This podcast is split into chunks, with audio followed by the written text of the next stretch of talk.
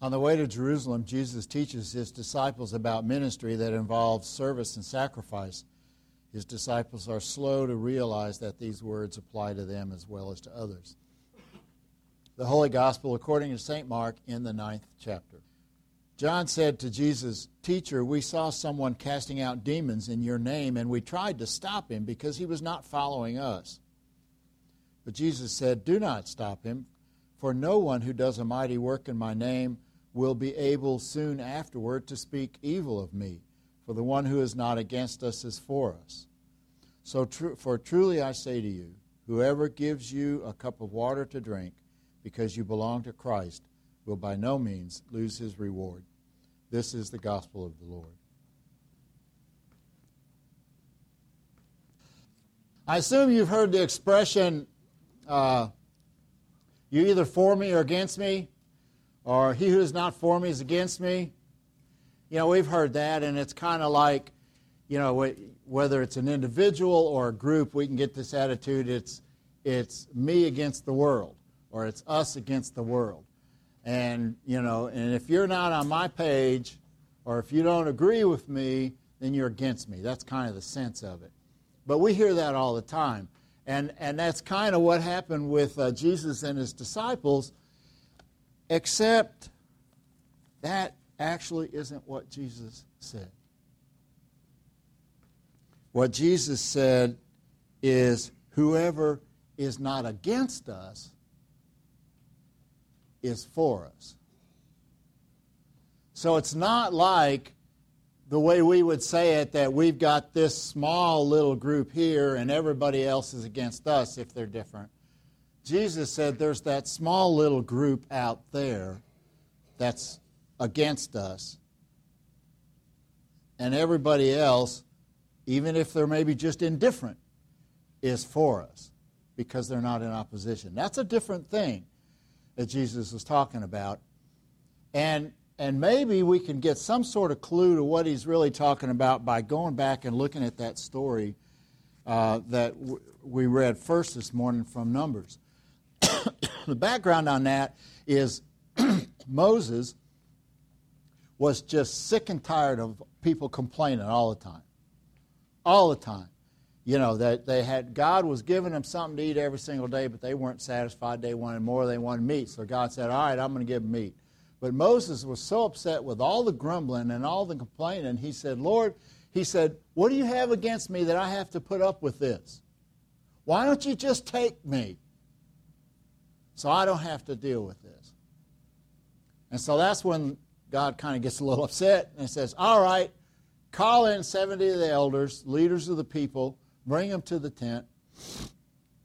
And so he takes some of the spirit that's on Moses and puts it on these 70 elders. And it says, And they prophesied.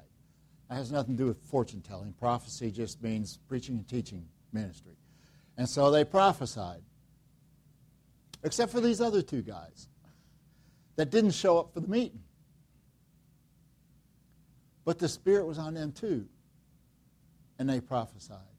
And so somebody came and, and you know, said, Guess what's going on over there in the camp? and Joshua, Joshua, you know, didn't have any parents, the son of right, anyway. And Joshua goes to Moses and says, says, Moses, these guys are prophesying in the camp. Tell them to stop. And Moses says something that really is kind of prophetic. He said, Are you jealous for my sake? He says, I wish God would take the Spirit and put it on everybody so that everybody could prophesy.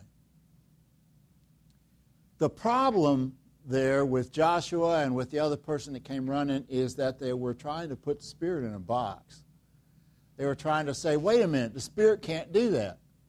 No, the Spirit has to go by the, the system we set up. So if they showed up, if they came to the meeting, if they were in the right place at the right time, then they could get the Spirit. As though somehow the Spirit is supposed to go by what we set up. But you can't do that.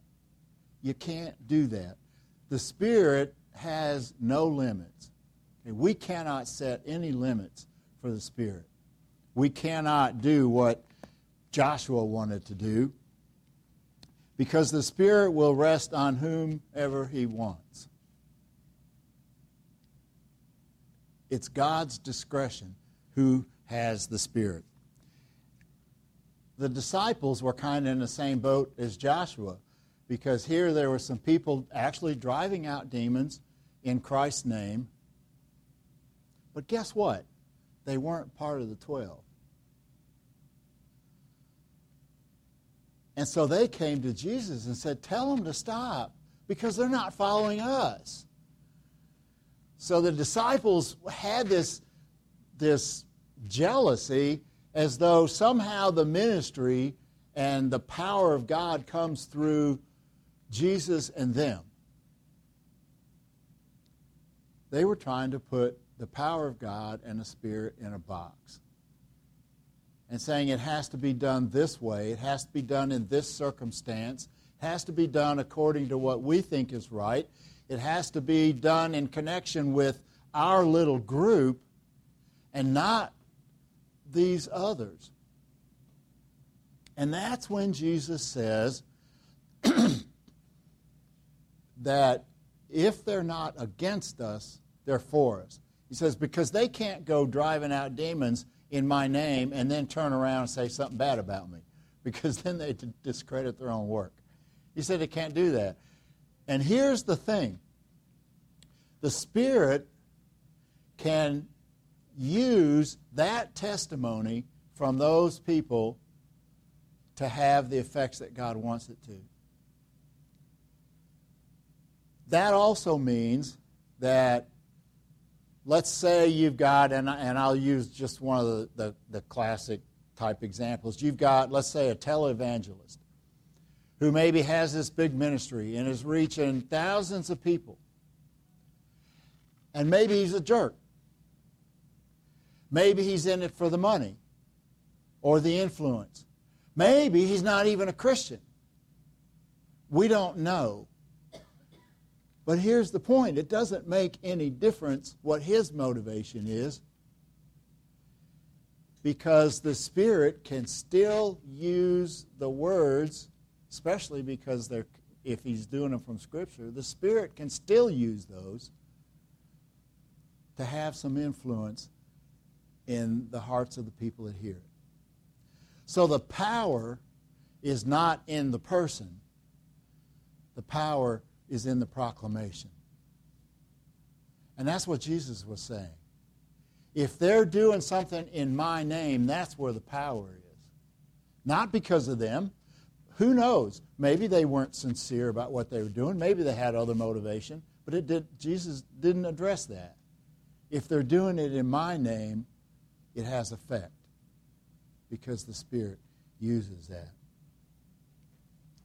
And I think in some way we, we tend to do the same thing. We, we somehow we, we want to put the Spirit and the work of the Spirit, we want to put it in a box. And, and this, this is, is a temptation and a hazard of every single congregation that exists. Is that we believe that there are certain ways to do ministry and certain things that you should do. And, and congregations, if they're not careful, will drift toward that and, and then you have a group of insiders, and somehow you got to be connected with that, kind of like the disciples felt. It's a temptation that comes. But it's not up to us to say that God can't work in ways that we just wouldn't even expect. And maybe even through, through some people that we certainly wouldn't expect. Maybe even some people that we would consider to be false teachers or to not be Christian. But if somehow the Word of God is being proclaimed, then it's going to have its effect in somebody's life. Why? Because the power is not in the person, it's in the proclamation. That's where the Spirit works. God said that His Word, no matter how it gets out there, His Word will not come back to Him without results. That's what the Spirit does. So, how then is it that we access that power as individuals and as a congregation. How do we get that power? I think the way we get it is through prayer. In that second lesson that we read from James, he talks about is, is someone having trouble? Pray. Is someone rejoicing? Pray. Pray songs of praise. Is someone sick? Pray. If someone needs forgiveness, pray. Because then when, and James says, in the name of Jesus. And when we do it in the name of Jesus, what does it do? It draws the Spirit's power. Because that's how the power comes. It's Christ's Spirit that comes to us. So he says, pray. And then he says, the, uh, the prayer of a righteous person is powerful and effective. So let me ask you a question. How many of you would consider yourselves righteous? How many of you are righteous? Okay, I don't see any hands. That means all of you are exactly wrong.